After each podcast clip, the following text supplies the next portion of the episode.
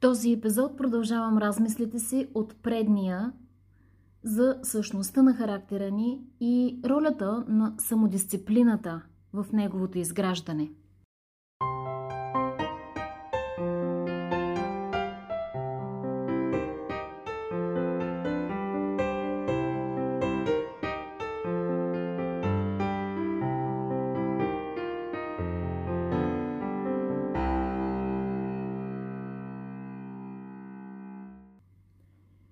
За мен беше интересно да науча, че личността ни се гради от три компонента – себеидеал, себеобраз и себеоценка или самоуважение.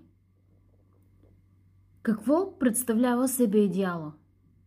Ами то е съвкупност от нашите ценности, добродетели, идеали, цели, вдъхновения и изобщо нашият идеал за това какъв човек можем да бъдем – тук съществено важно е да имаме ясна представа за себе си. Стабилните личности са тези, които много добре знаят кои са и в какво вярват. Те имат пълна яснота по отношение на ценностите си и ги защитават. Рядко ще ги видите объркани или нерешителни.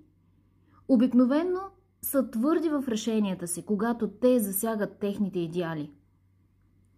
И съответно, Слабите и нерешителни хора са тези, които просто не са наясно със своите ценности. Те имат бегли представи за това, кое е правилно или не в дадена ситуация и в резултат на това избират все лесната пътека, където не се налага голяма съпротива и просто действат набързо, без да се замислят за последиците. Вторият компонент – себеобразът – това е начина по който виждаме себе си или мислим за себе си. И това винаги се отразява и на поведението ни. Когато виждаш себе си като спокоен, позитивен, морален човек, това се отразява и на поведението ти. Държиш се по-уверено и това кара и другите да те, уви... да те уважават повече. И колкото по-принципно се държиш спрямо ценностите си, толкова по-добър е себеобраза, който имаш за себе си. Ето как нещата са взаимосвързани. Какво да кажем за третия компонент – самоуважението, себеоценката, свързана с това до каква степен харесваме себе си. Колкото повече се оценяваме като ценен и важен човек, толкова по-позитивни и оптимистични сме ние. И когато смятаме себе си за ценни и важни – Започваме по същия начин да гледаме и на другите хора. Когато живеем според ценностите си, ние харесваме себе си и се чувстваме добре.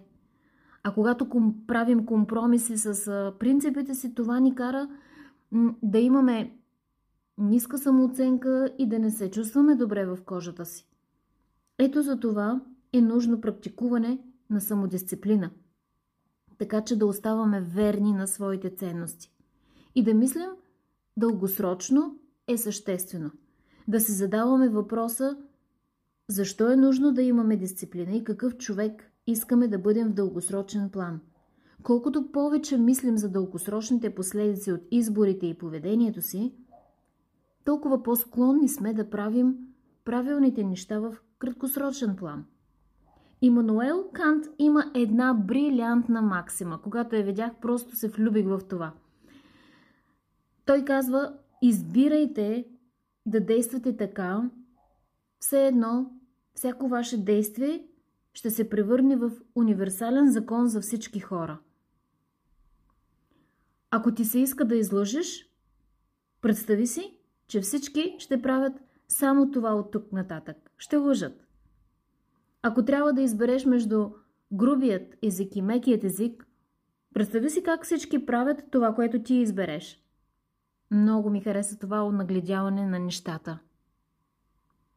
Къде дисциплината има решителна роля в изграждането на характера ни? Знаете ли, всеки от нас е надарен с капацитет от умствени и морални сили.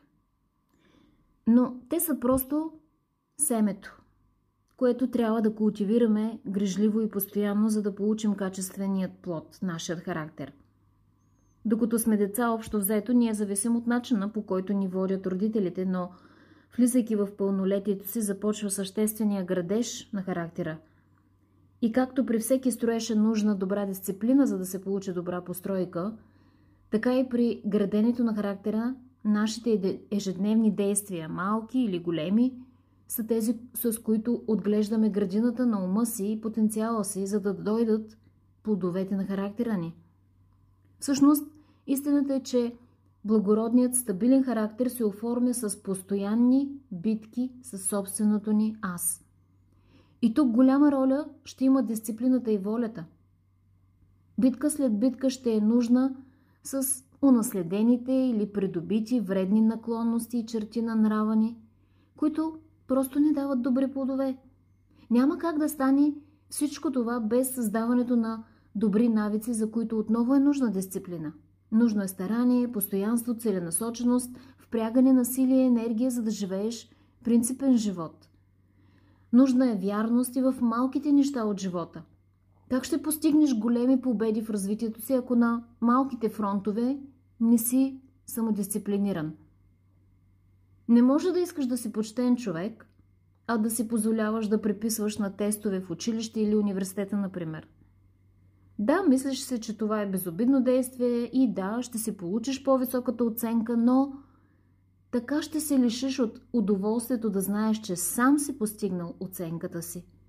Ще се лишиш от увереността, че имаш потенциала да се справиш и без да прибягваш до нечестни методи. Не бива никога също да си казваме, че дефектите на характера ни са непоправими. Невъзможността лежи в собствената ни воля. Ако не желаем победа, ами няма и да имаме победа. Да, безспорен е факта, че наследяваме лоши хар... черти в характера си. И ако не работим с тях, те се засилват с годините. Но промяната винаги е възможна. Когато има на лице желание, воля и дисциплина. За да градиш чист и почтен характер, е нужно да поддържаш чист и почтен ум, защото от мисленето започва всичко. Така че дисциплината е важна и в избора на храната, с която храним ума си. Във всеки един ден ние правим избори, както за развитието на ума си, така и за развитието на характера си и поведението си. А добрите избори стават лесни, когато са отрепетирани. За всички ни е ясно, че е трудно да изградиш навици на самодисциплина, самоконтрол, но веднъж, щом се ги развил достатъчно добре, те стават автоматични и лесни за практикуване. И ти дори не се чувстваш комфортно, когато действаш противно на себеидеала си и ценностите си.